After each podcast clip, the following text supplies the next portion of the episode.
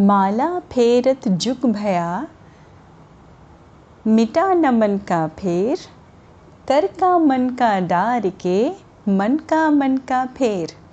ये दोहा हमारे संत कबीरदास जी का है, जिसमें ये कहते हैं, इसका अर्थ ये है, माला फेरत जुग भया। मतलब माला जो लोग फेरते हैं ना, जो माला से पूजा में हमेशा गिना जाता है तो वो माला फेरत जुग भया, मिटा न मन का फेर। मतलब ऐसी माला फेरने से या ऐसी पूजा करने से क्या फ़ायदा जिससे आपके मन में जो फरेब है, मन में जो धोखा है, जो मन की बुराइयाँ हैं, वो नहीं मिटी? तो माला फेरत जुग भया, मिटा न मन का फेर। कर का मन का डार के, मन का मन का फेर। मतलब कर का मतलब बच्चों, हाथ। हाथ की माला को छोड़ दो और अपने मन के अंदर झाँक के मन के मोतियों की माला जपो, जिससे आपका मन स्वच्छ हो सके।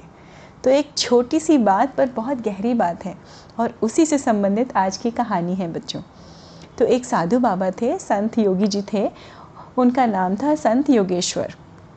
वो अपने और नेचुरली ये कहानी बहुत पुरानी है। तो ये कहानी उस ज़माने की है जब राजा महाराजा हुआ करते थे और हमेशा साधुओं की प्रवृत्ति भी ऐसी हुआ करती थी जो बहुत वो साधु बनते ही इसलिए थे क्योंकि उनको दीन दुनिया में आ, किसी भी आ, फिज़िक मतलब किसी भी चीज़ से कोई ज़्यादा उनको लगाव नहीं रह जाता था। इसलिए वो साधु बन के पूजा पाठ में ही अपना समय और अपना जीवन व्यतीत करते थे भिक्षा लेके। तो ऐसे ही जो हमारे संत योगेश्वर थे उन वो भी इसी प्रकार के साधु थे। जिनकी पूरी श्रद्धा और पूरा फोकस, पूरा ध्यान सिर्फ़ अपनी पूजा पाठ और तपस्या में ही रहता था। तो उनके, जिस राज्य में वो रहते थे और साधुओं का क्या है बच्चों, कभी यहाँ रहते थे, थोड़े दिन फिर कहीं और चले गए, फिर कहीं और चले गए, इस तरह से उनका जीवन यापन होता था। तो एक बार एक साधु से, उन साधु से, संत योगेश्वर, एक योगेश्वर जी से वहाँ के राजा मिलने आए। अब राजा उनकी दयालुता से, उनकी तपस्या से, उनके ज्ञान से इतने खुश हुए कि उन्होंने उनको बहुत सारे पुरस्कार दिए, काफ़ी सारे सिक्के विक्के भी दिए, लेकिन उन्होंने उससे भी सबसे बड़ी बेशकीमती चीज़ जो उन्होंने साधु बाबा को दी, वो दिया एक बड़ा सा हीरा। और राजा जी ने कहा कि मैं बहुत खुश हूँ। आपके आप जैसे साधु मेरे अगर दर, दरबार तो नहीं बोलूँगे आप मेरे राज्य में हैं तो मेरा स्वाभिमान है ये आइए मेरा अभिमान है आप। इसलिए मैं आपको उपहार के तौर पे ये हीरा देना चाहता हूँ जो मुझे मेरे पुश्तों से मुझे मिला है। और मैं चाहता हूँ कि ये हीरा आप अपने पास रखें क्योंकि आप लोगों में हीरे के समान हैं जिसकी चमक से दूसरों को भी उजाला मिलता है। तो साधु बाबा ने कहा कि राजन आपकी मैं बहुत कृतज्ञ कृतज्ञ हूँ कि आपने मुझे इस काबिल समझा पर मैं साधु हूँ। मुझे इस हीरे से क्या काम? आप ही बताइए। आप इसको कोई उचित व्यक्ति देख के उसको दीजिए। राजन मैं साधु हूँ। तो इन्होंने बोला नहीं। राजन ने बोला नहीं आ, संत जी आप योगेश्वर जी क्योंकि आप ही पूरे जितने भी लोग हैं उसमें हीरे के समान है तो एक हीरे को ही अधिकार होता है इस हीरे को रखने का। तो राजा के बार बार आग्रह करने पर साधु बाबा जो थे वो मना नहीं कर पाए। अब संत योगेश्वर ने वो हीरा अपने पास रख तो लिया अपनी झोली में, पर अब उनको ये चिंता लग रही थी कि मैं इसको किसी और योग्य व्यक्ति को दे दूँ, क्योंकि मेरे पास तो इसका कोई काम है नहीं। बहरहाल, कई साल बीत जाने के बाद वो जगह जगह घूमते फिरते थे और भिक्षा लेते थे। उन्होंने वो हीरा संभाल के अपने पास रखा हुआ था। कई साल के बाद उनको ये ऐसा पता चला अपने भक्तों से या लोगों से बात करके कि बहुत सागर पार करके एक राजा है जो बहुत दयालु हैं, जिनके बारे में दूर दूर तक लोग बात करते थे कि उनकी दयालुता जो है राजा सूर्यदेव सिंह जी बहुत अच्छी है और वो काफ़ी दिल के अच्छे और सुलझे हुए इंसान हैं। तो साधु बाबा ने सोचा, चलो, मैं तो फ़कीर हूँ, मैं जाता हूँ और उनको ये हीरा दे देता हूँ। अब उसके लिए उनको यात्रा तय करनी थी बच्चों, और वो यात्रा कैसे होनी थी? जहाज़ से होनी थी। तो उस समय बड़े बड़े जहाज़ उस समय भी चला करते थे, और उस जहाज़ से उन्होंने यात्रा करने की ठानी, और अपने पास जो भी रुपए पैसा था, उस यात्रा में जो उनका खर्च होता, वो रख लिया, और उस हीरे को संभाल के रख लिया। अब जब हीरे को संभाल के रख लिया तो उनकी यात्रा जो थी, वो करीब चार पाँच दिन की यात्रा थी बच्चों। अब इन्होंने वो हीरा अपने पास रखा और यात्रा शुरू कर दी। वो नियम कर्म से अपना पूजा पाठ वहीं पे किया करते थे, जहाज़ पे। और जैसे हम सब लोग कभी जर्नी में जाते हैं बच्चों तो होता है ना, आपको कोई ट्रैवलर आपके सहयात्री जिनको बोलते हैं हम हिंदी में, वो मिल जाते हैं तो उनसे आपकी दोस्ती सी हो जाती है। तो हमारे संत योगेश्वर जी की भी दोस्ती होगी उनके सहयात्री के साथ।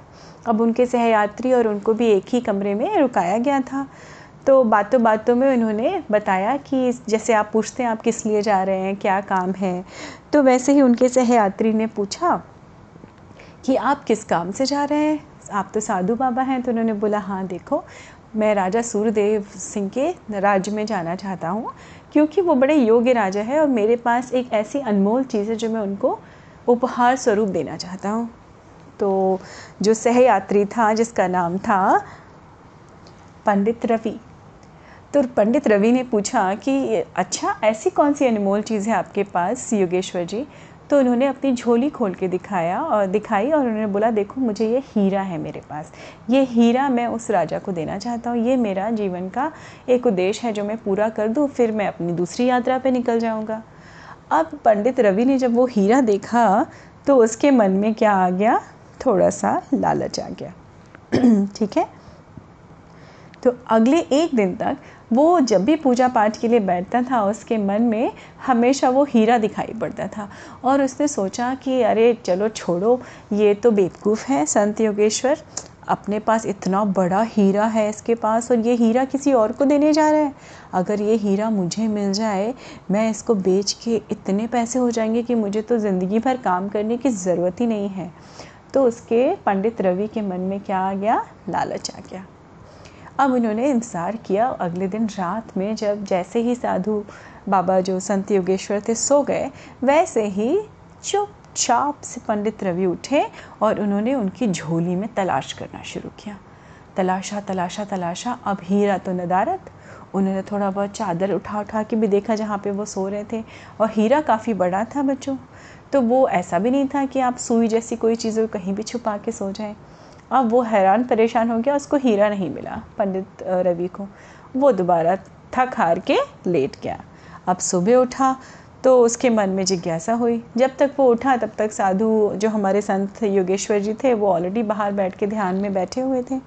जब उनका ध्यान का वक्त ख़त्म हुआ तो पंडित रवि ने फिर अपनी जिज्ञासा को शांत करने के लिए पूछा कि हीरा है कि नहीं है? सोचा तो पूछा कि, अरे, संत योगेश्वर जी, हीरा संभाल के रखा है ना आपने? कहाँ है हीरा आपका?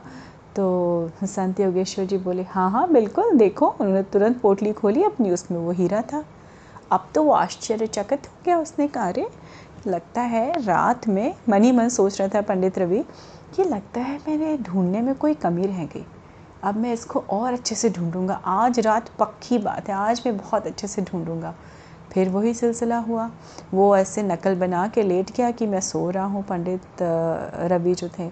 और हमारे संत योगेश्वर जी आए, उन्होंने अपनी झोली टांगी और वो भी सो गए। जैसे ही वो सोए, ये फिर उठे, पंडित रवि उठे और उन्होंने उनकी पोटली फिर से झोली में ढूंढना शुरू कर दिया।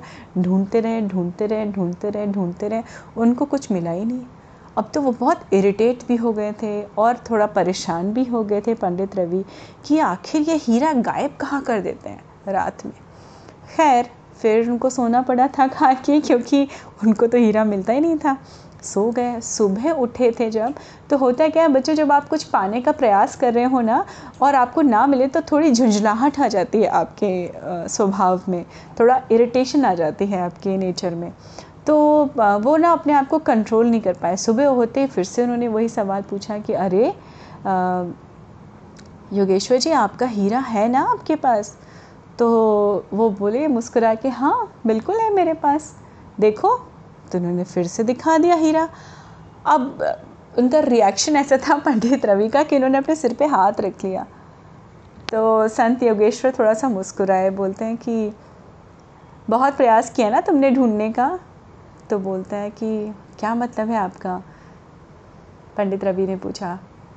तो संत योगेश्वर ने बोला कि देखो, मुझे अनुमान हो गया था कि तुम्हारी नीयत ख़राब हो गई मेरे हीरे को देख के। इसलिए मुझे मालूम था कि तुम ये प्रयास करोगे मेरे पास से हीरा चुराने का। तो दोनों रातों में जब तुमने मेरे कपड़ों में ढूँढने की कोशिश की हीरा, मैं सोने से पहले तुम्हारे ही कपड़ों में हीरा चुबा देता था और मैं सो जाता था।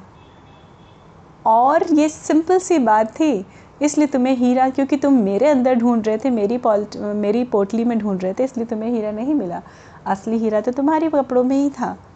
और रोज़ जब तुम सुबह उठते हो, उससे पहले मैं निकाल के अपनी पोटली में रख लेता हूँ। तो पंडित रवि को जो है, उन्होंने अपना माथा पीट लिया, उनका रास्ता आ गया और वो चले गए वहाँ से। तो बच्चों, ये छोटी सी कहानी हमें ये सिखाता है, और संत योगेश्वर जी ने उनसे ये भी कहा कि देखो जो तुम पाने का प्रयास कर रहे हो, जो तुम्हारी है नहीं, वो किसी और की अमानत है जिसको मैं दूँगा, या जिसका भी वो है किस्मत में। तुमने उस चीज़ को पाने का प्रयास किया जो तुम्हारी नहीं थी।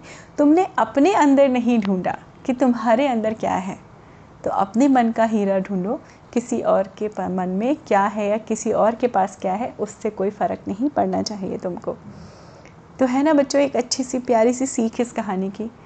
कि आपको जो भी ढूंढना है ना, अपने मन में ढूंढिए। लालच बुरी बला है।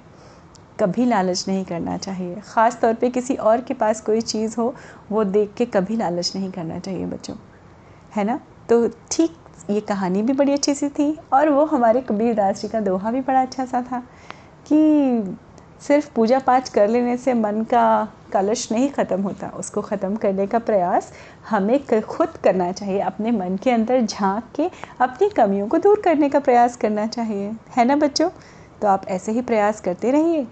और आई एम श्योर आप सब बहुत ही मस्त होंगे, स्वस्थ होंगे, बहुत अच्छे से सर्दियाँ इन्जॉय कर रहे होंगे। मैं फिर मिलती हूँ आपसे अगली कहानी में। नमस्ते बच्चों।